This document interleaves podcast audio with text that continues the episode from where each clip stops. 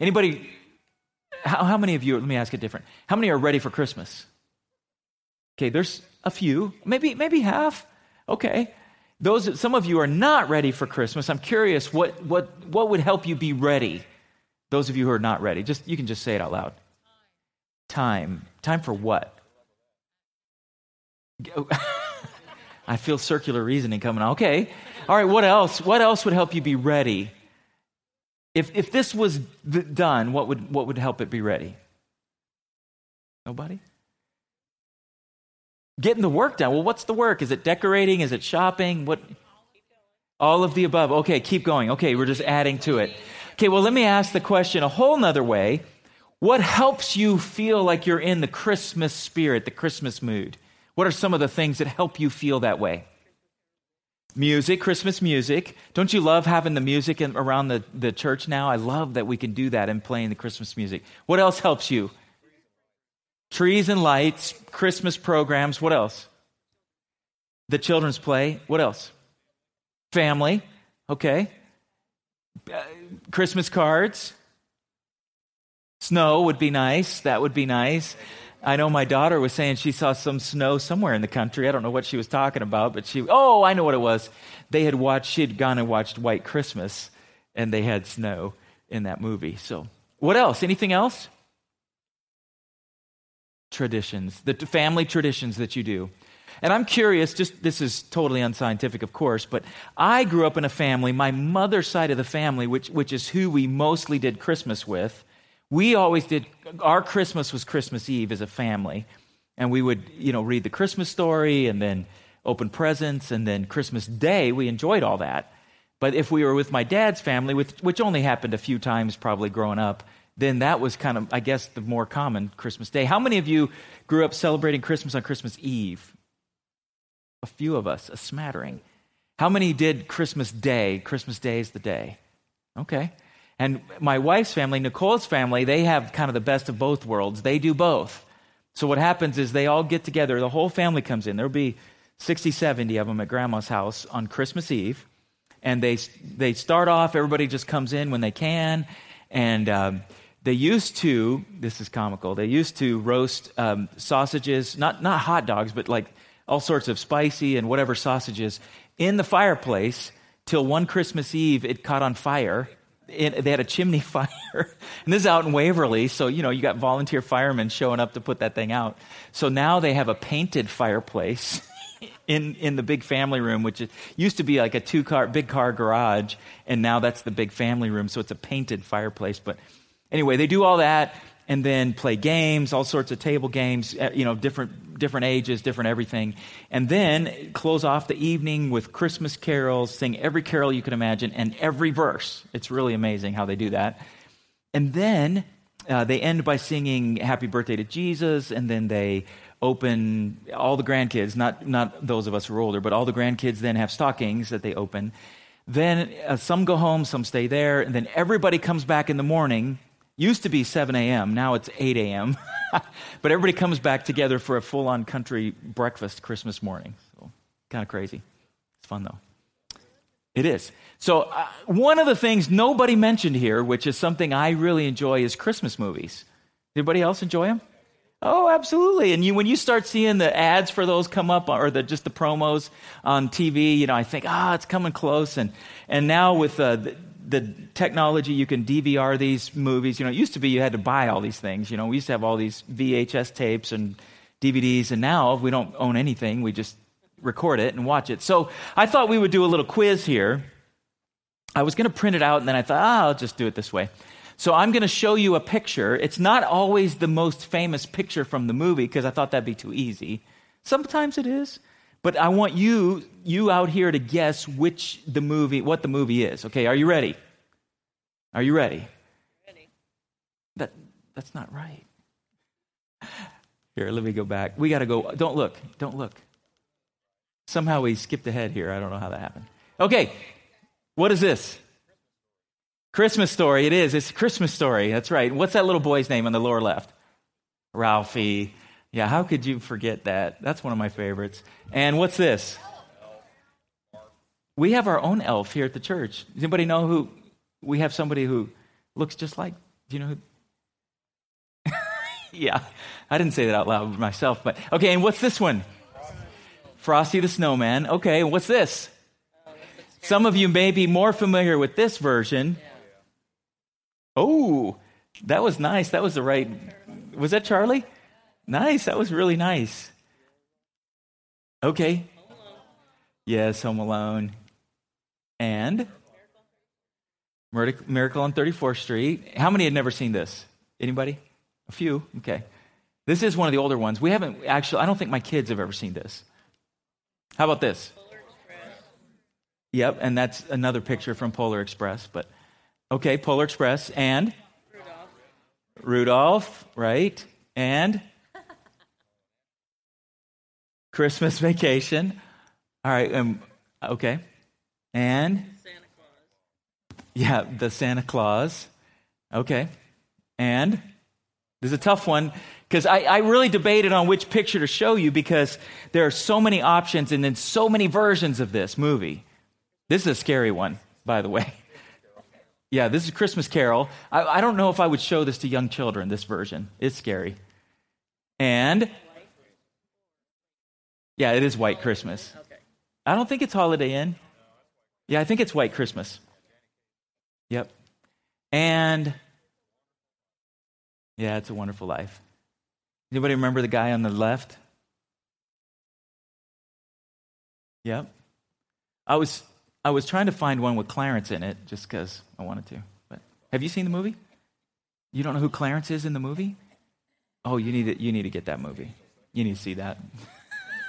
Okay, so back to the, really what we're doing here tonight. Are you ready for Christmas? And I know I asked that a real, uh, earlier, but I, not that I don't care about all the other stuff, the decorations and the presents and all that. But to me, that's all secondary to real the real being ready for Christmas. And I feel like there's times where I'm more or less ready for Christmas, the real Christmas, than others. And you may have that same feeling. But so as we kind of consider that tonight, I want you to do a, do a favor with me. I want you to imagine this scene, okay? Just imagine this. And I just put an image up for you to kind of clear your mind of all those other ones and to kind of put your mind on this. I want you to imagine this, that there's a huge rejoicing going on. It's like a party, and everybody's rejoicing and celebrating because the prince has been born. So it's near the throne, and there's this lively discussion going on about how are you going to introduce the prince? How is it going to be done? And different people had different ideas. Some people said, well, let's write it in the sky. Let's use explosions and let's use earthquakes and let's use, maybe maybe have every mouth speak his name. Maybe have everybody see him at one time. And then one little voice pipes up and says, hey, I think I, I know what we should do. We should send one messenger and tell a bunch of shepherds. Doesn't that seem a little anticlimactic? I think about this all the time. I'm so glad. I'm glad. I'm sure everybody's glad I'm not God, but I do. I, my idea of how I would do things is so different than the way God does things. You know, his, the Bible says his ways are different than our ways and higher than our ways, and that is true in every sense. Think about how he chose to announce the birth of the Son of God. I mean, think about where Jesus was before he was a helpless baby. He was on the throne. He was a King of Kings, a Lord of Lords. And then the idea that he was going to come and be this helpless little child. Who would have thought that? What an idea. But I think there's something that for us to learn in that. So what I'm going to do is I'm going to take you to two portions of Scripture. Now, if you were here Sunday or Saturday, you've heard this before. But I, I figure you've heard it before anyway. It's not like you've never heard this. But we're going to read a couple passages of Scripture that are going to be very familiar Christmas passages. So starting right here in Luke chapter two, that night there were shepherds staying in the fields nearby, guarding their flocks of sheep. Suddenly an angel of the Lord appeared among them, and the radiance of the Lord's glory surrounded them. They were terrified, but the angel reassured them. Don't be afraid, he said. I bring you good news that will bring great joy to all people. The Savior, yes, the Messiah, the Lord has been born today in Bethlehem, the city of David. And you will recognize him by this sign. You will find a baby wrapped snugly in strips of cloth, lying in a manger. I just laugh because, I, I mean, swaddling clothes, what is that? But everybody who's had a baby nowadays, they just wrap it up. We used to call it the burrito, but it's basically the same thing. They just wrap them all tight so they feel all nice and secure and warm. Suddenly, the angel was joined by a vast host of others, the armies of heaven, praising God and saying, "Glory to God in the highest heaven, and peace on earth to those with whom God is pleased." When the angels had returned to heaven, uh, the, the shepherds said to each other, "Let's go to Bethlehem. Let's see this thing that has happened, which the Lord has told us about." Here's the thing. God loves common people. Have you ever noticed that about Scripture? It's not just for the fancy folks. It's not just for the wealthy. It's not just for the educated. It's not just for the people with positions of power or maybe a famous family name. It's not just for people with money. It's not like that. He comes to the common folks, which is good because that means there's room for you and me. Shepherds were not fancy. They lived with their sheep. They stayed right with them. It wasn't a glamorous job. You know, there's a lot of jobs that, you know, you, from time to time, you may think about maybe maybe what you, you know, some dream job you had as a child. Maybe you thought you were going to be a fireman or a policeman or an astronaut or something like that. As you think about jobs, shepherds weren't the most, that it wasn't really a high job. Smelled. Have you ever smelled sheep? They're stinky. But the thing is, God loves common people and common jobs. And that's the kingdom of God is made of that. You know, partly why? That's the majority of us. I mean, how many people really are those other ones I mentioned? five percent? ten percent? He loves us, the common, common people. That's who he loves. But it doesn't end there. Let's jump to Matthew. Jesus was born in Bethlehem in Judea during the reign of King Herod. About that time, some wise men from eastern lands arrived in Jerusalem asking, "Where is the newborn king of the Jews? We saw his star as it rose, and we have come to worship him." King Herod was deeply disturbed when he heard this, as was everyone in Jerusalem. He called a meeting of the leading priests and teachers of the religious law and asked, "Where is the Messiah supposed to be born?" "In Bethlehem in Judea," they said, "for this is what the prophet wrote, O And you, O Bethlehem, in the land of Judah, are not the least among the ruling cities of Judah, for a ruler will come from you who will be the shepherd for my people Israel." Then Herod called for a private meeting with the wise men, and he learned from them the time when the star first appeared. Then he told them, "Go to Bethlehem and search carefully for the child, and when you find him, come back and tell me so that I can go and worship him too." After this interview, the wise men went their way, and the star they had seen in the east guided them to Bethlehem. It went ahead of them and stopped over the place where the child was. When they saw the star, they were filled with joy. They entered the house and saw the child with his mother Mary, and they bowed down and worshipped him. Then they opened their treasure chests and gave him gifts of gold, frankincense, and myrrh. When it was time to leave, they returned to their own country by another route, for God had warned them in a dream not to return to Herod. God likes wise men too. This is good. He likes both. I think there's times where we kind of maybe get an attitude and we maybe think that those who've maybe had things um, uh, easy in life don't deserve what they have. And, and there's times where we can get jealous or envious or spiteful about it. But here's something I think we need to see from the story. God spoke to and revealed the birth of his son to the both ends of the spectrum here. One to the lowly shepherds, the common, common folk. And then the other was maybe not a ruling class, but they were definitely the educated, the rich, the learned, the aristocracy of the time. Both matter to him. But to me, that's comforting. Because what it says is we all matter. Isn't that what most of us are asking day in, day out? Isn't that what the cry of most human hearts are? Do I matter? Does it really matter? What am I here for? Does anybody notice if I come or go? Or if I disappeared, would it make any difference? If nothing else, you should see in this story, it matters to God. Everybody matters. Every, everybody matters. Most of us have seen a nativity scene. And uh, as I look at this scene right here, I see the shepherds on the left, and I see the wise men on the right, and then Mary and her donkey, Larry. Mary, her donkey's name's not Larry. It's just that Don, Larry and I had been having this conversation about whether or not Mary rode a donkey or not. So he was showing me this picture and said, well, see, there she is with the donkey. So the donkey's there, the sheep are there, the cow is there, the camel is there. They're all there. And when you look at the scene, it, what it what it tells me is it just shows me a scene of peace and serenity and calm. And we've all heard the song, right? Away in a manger, no room for bed, right? And he, the baby doesn't cry. Remember that song? And the cattle low, the cattle makes their cattle sounds, and he he likes it, or it wakes him up, but he doesn't cry. Remember all that? And who knows if that's historical or not. Regardless, that doesn't even matter. What I really wanted to point out by this is when we see these two groups of people that really encompass all the ones that Jesus, that God chose to, to announce the birth to, you just have this sense of peace, don't you? Because they're in the right heart. They're ready for Christmas. Do you see that? Regardless of the shopping and the decorating and regardless of all the busyness, they're ready. They were ready for Christmas. But on the other hand, when you think of King Herod, you don't get that. You don't get a sense of peace and calm.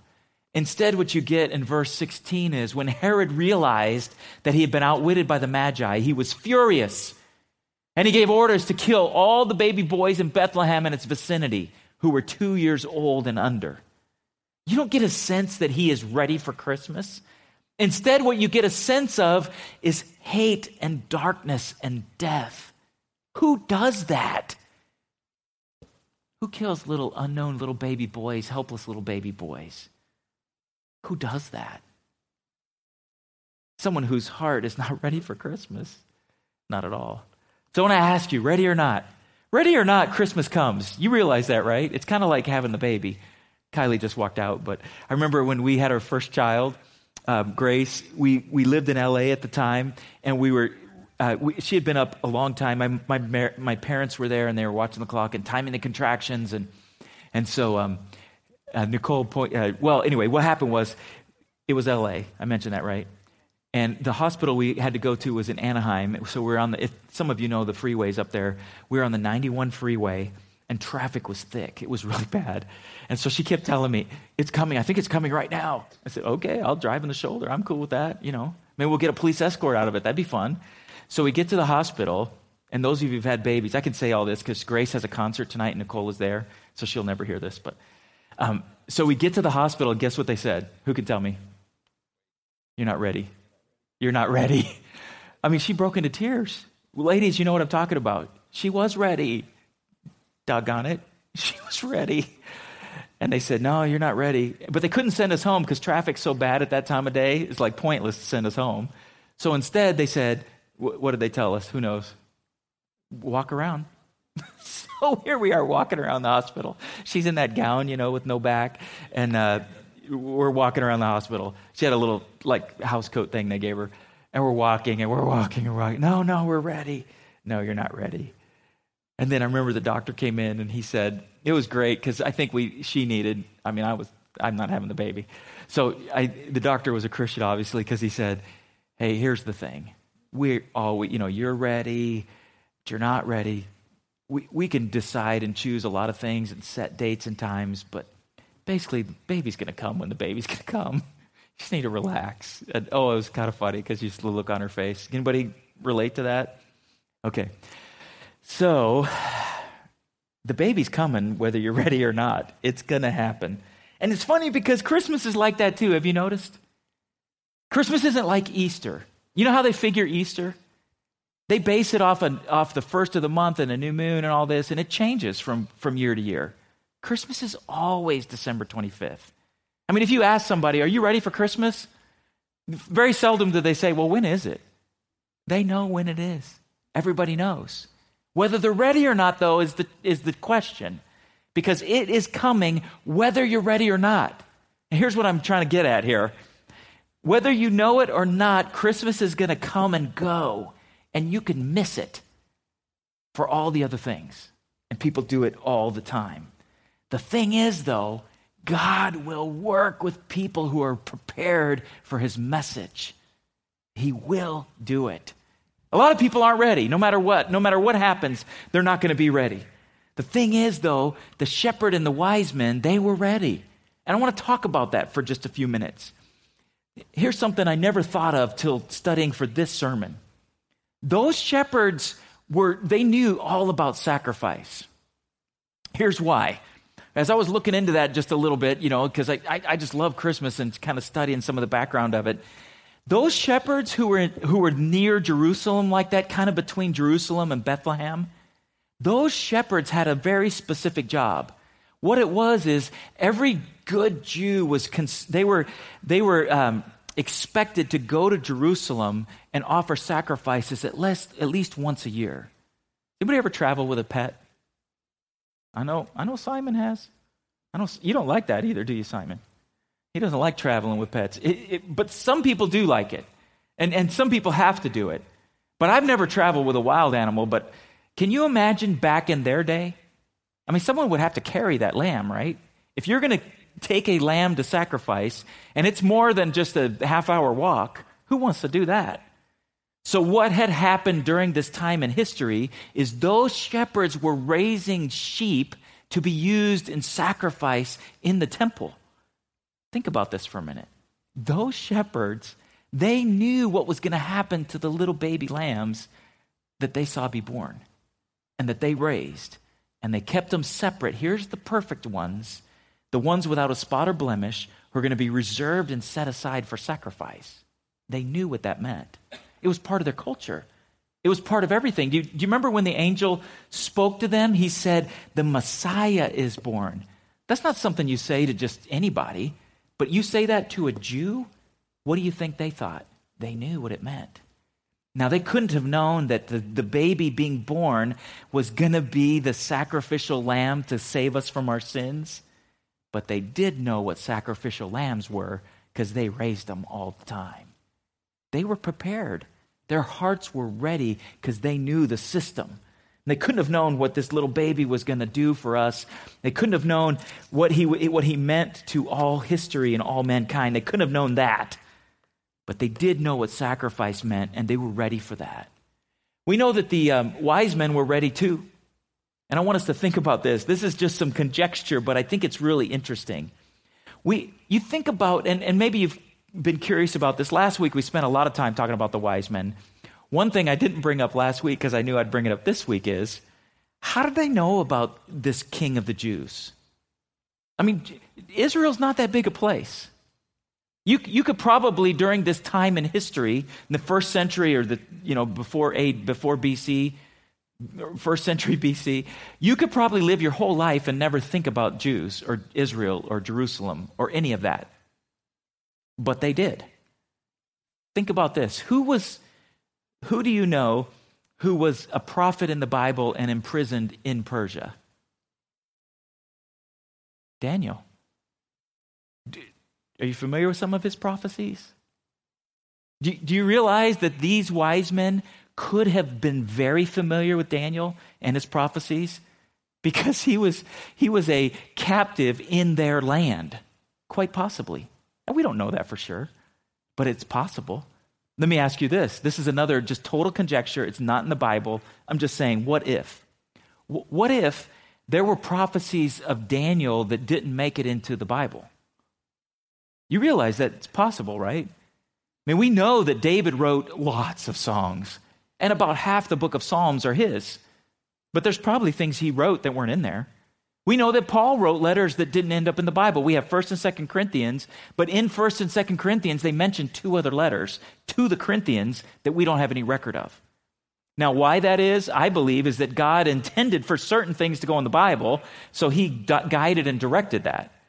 But what if, this is just a question, what if there were other things that Daniel wrote or prophesied that weren't important for us to know as Christians or as followers of Christ, but that these guys studied, and they were waiting for a very specific star at a very specific time that would announce the birth of the king of the Jews? We don't know. All we know is that when they got to Bethlehem, they said, where is the king of the Jews? We saw his star, and they were sure of it. You know what that tells me? If nothing else, forget the conjecture. Who knows about that? What it does tell me, though, is they were ready. They were ready and prepared and waiting. And when they saw the star, they didn't hesitate. They moved and went and followed it because they wanted to be ready. But how many of you have had this happen where things are happening around you and you're just kind of unaware what's going on? Has anybody ever stumbled onto a parade? Or this happened to me last Saturday morning. I had to drive over to the church for something early in the morning. And I, as I was coming, I came the back way because, you know, I had to go by McDonald's, right? So I came through the back way, you know, back there by Rib Crib and all that. And guess what I stumbled on? Some kind of crazy people running a crazy race early in the morning, all dressed like Santa and elves and junk. I'm like, really? I'm trying to get here by a certain time, and there's all these nutty people all dressed up, jogging at seven in the morning. You guys are out of your minds. But that was happening. Here, here's my point. Was that happening whether I knew about it or not? Yes. Was it happening right by me? Yes. H- had I not driven that way, I would have never known, because it started in the uh, sporting ca- or no, um, the Independence uh, Event Center parking lot, and then it looked like what they had done is they just ran up to the end of the street and turned around over there by IHOP and ran back there. I mean, I thought, I am sitting here for twenty minutes for you nutty people to just run up the street and run back. Couldn't you just be on one side of the street? I don't get that, but whatever. I wouldn't have never, ever known it was there had I not just stumbled on it. Do you realize that the birth of Christ happened much the same way? Yes, we know the shepherds were told and they went and saw it. Yes, we know that the uh, years, maybe a year later, year and a half, who knows, we don't know, but that the, the wise men were told and came and saw the, the baby Jesus, right? But do you realize all this happened in somebody's backyard and they didn't even know it happened? Think about this for a minute. The angels were up in the sky, and I'm sure more people than just the shepherds saw it, but they probably didn't know what was going on.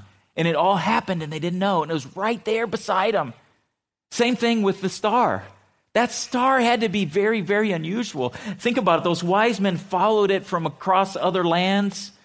Other people had to see it, but they didn't know what it meant because they weren't paying attention, and their hearts were not ready. Specifically, King Herod. He wasn't ready. It happened right in his back door, and it happened right under his nose, and he had no idea it was happening. Let me, let me draw a spiritual parallel here. If you resist what God is trying to do, and you're not open to what he is doing right around you, you can miss it too. You can miss the most important event in history just because you weren't ready and your heart wasn't open. And think about how it is. There's so many people, their hearts are cold and insensitive to God. And so the very things of God that warm your heart and speak to you, they don't even notice. They don't even see it. They miss all the, all the beauty of what Christmas is about in the songs. They don't see it.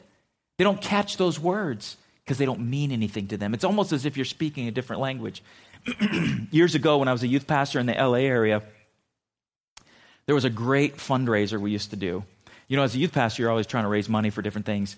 So here's what we used to do. You know all the sitcoms that you see on T V? You know that laughter you hear? Used to be, back years ago, they had a laugh track that did that. Well, they don't do that anymore. I don't know why, but they figured that natural, real laughter is better. I don't know why. But here's what would happen. You would, we would go to uh, watch a T V show being filmed, and so you'd sit in these bleacher-type seats, and then all the sound stages would be in front of you. Most of them would have four or five different scenes. If you think about the shows you watch, there's only three or four or five scenes, and everything is filmed right there, and then the whole thing moves from scene to scene to scene. So what happens is, uh, to get tickets to all these shows are free, but sometimes they don't get enough people to watch the show, so they would pay youth groups, or any group, but they'd pay a youth group to go watch the show. So we'd make three hundred dollars, four hundred dollars, if I could get like forty kids there.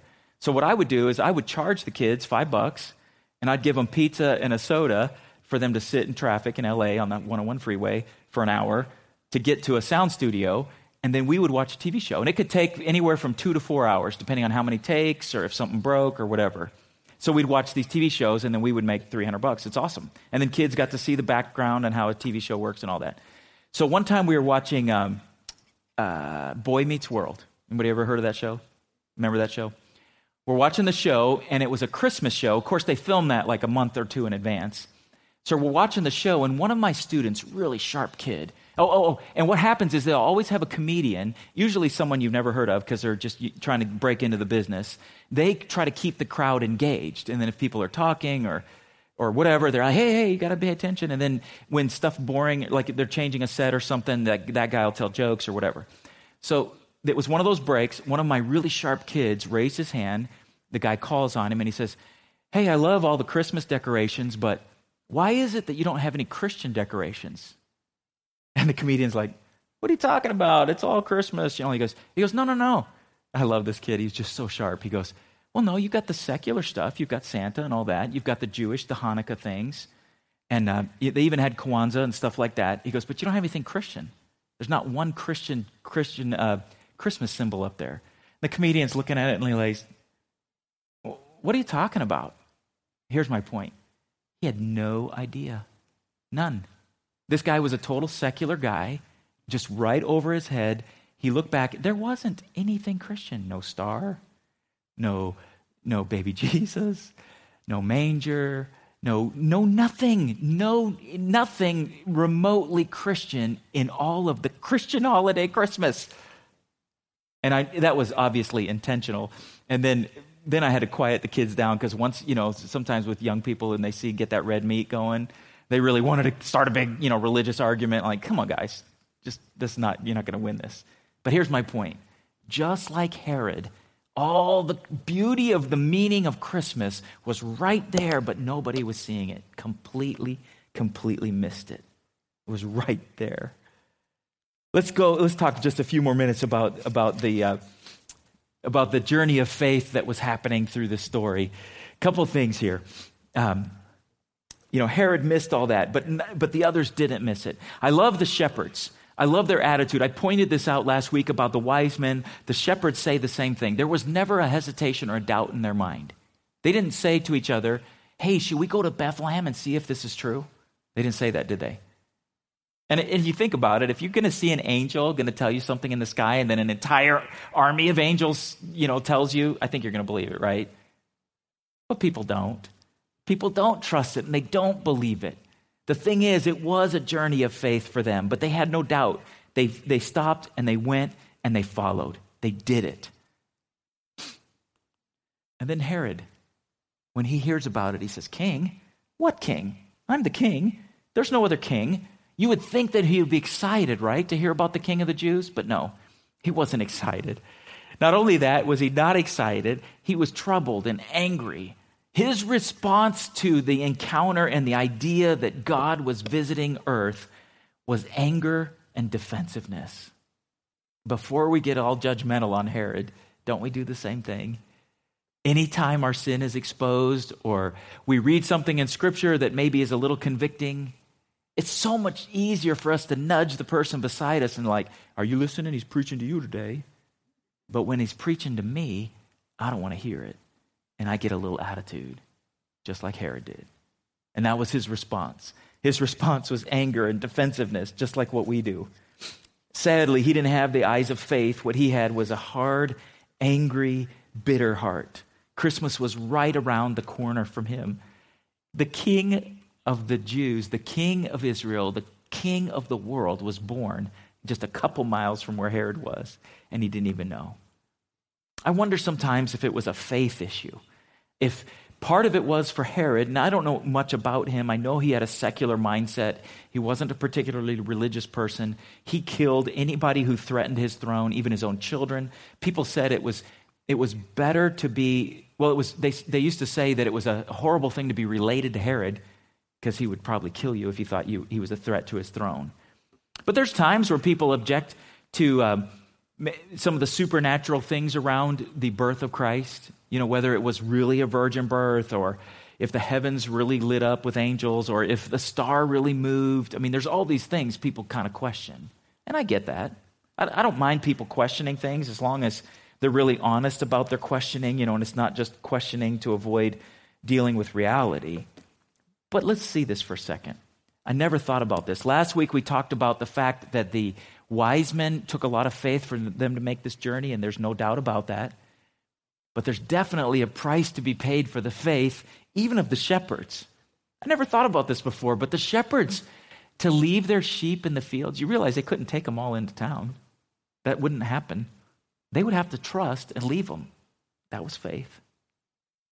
But getting beyond all that, what I really want to get to today is the fact that Christmas is really about surrender. I, I know when you hear about the true meaning of Christmas, this probably isn't what pops in your mind, but hopefully it will be one of the things that pops in your mind from here going forward.